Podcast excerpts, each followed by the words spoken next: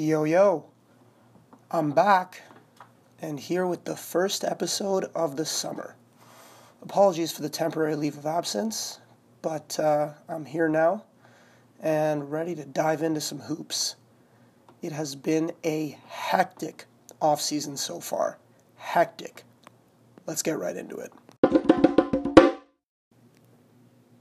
As if this offseason hasn't already been fucking crazy. With LeBron going to LA, Cousins signing with the Warriors, PG re upping with OKC.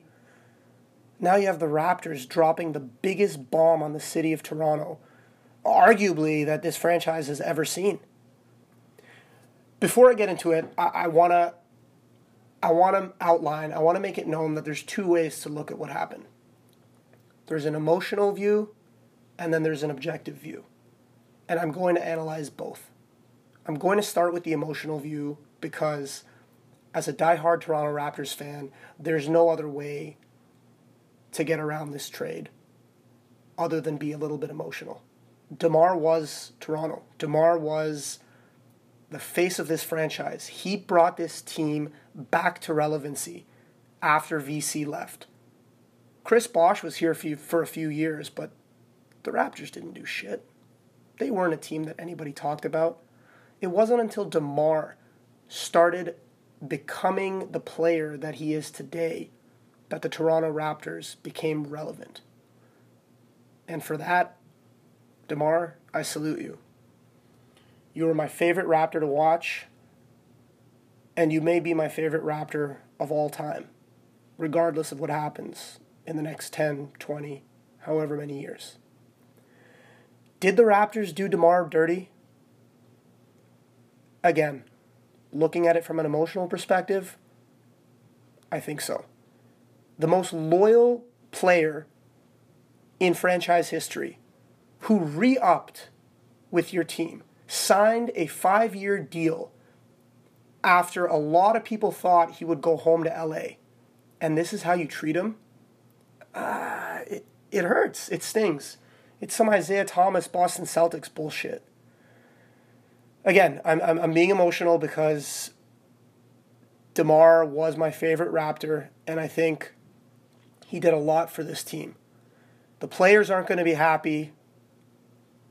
I know DeMar's family isn't happy. His cousin's been posting on Instagram calling the Raptors out, saying that they're cheap, they have no loyalty, they're scum, yada yada. And obviously DeMar himself tweeted that you know, you think one thing and then something else happens and again goes back to loyalty. But at the end of the day, you know, put the loyalty part of it aside DeMar was the guy. He was he was the guy people paid for. He was the guy people paid money to see. And I'm not sure when this city is going to get another player of DeMar's caliber to stick around for as long as he did.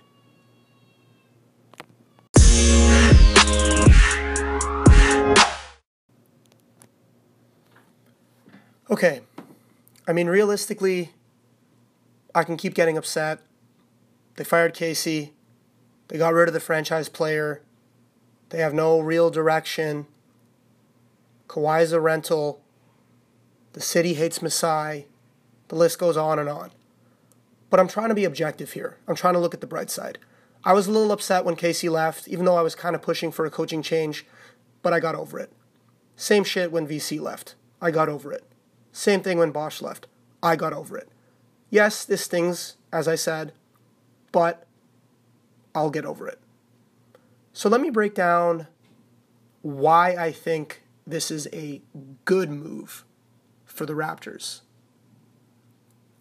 First off, we just got Kawhi fucking Leonard. Kawhi Leonard.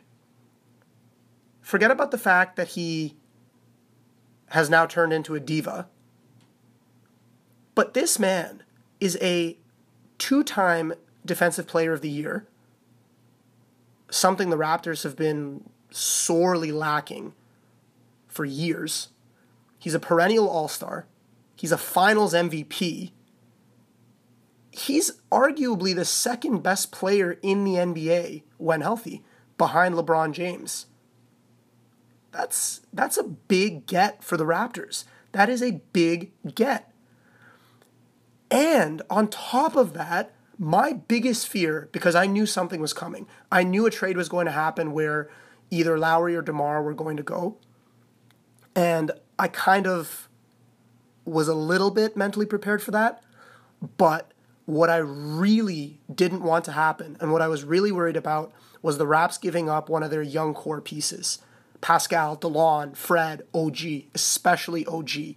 The fact that the Raps were able to maintain their entire core of young guys and only give away Poeltl and a 2019 protected pick, if I wanted to play devil's advocate here, I would say that the Raptors actually fleeced the Spurs on that trade. But then you have the other side of the argument, which says that Kawhi is a one year rental. So let's break that down. Kawhi Leonard has made it known that he wants to go to LA. He wants to play, whether it's with the Lakers, whether it's with the Clippers, whether it's with another team in the state of California, he wants to play there. So, in a way, it's kind of funny because the Spurs kind of said, you know what, you don't want to play for us? Fuck you. We're going to ship you to Canada.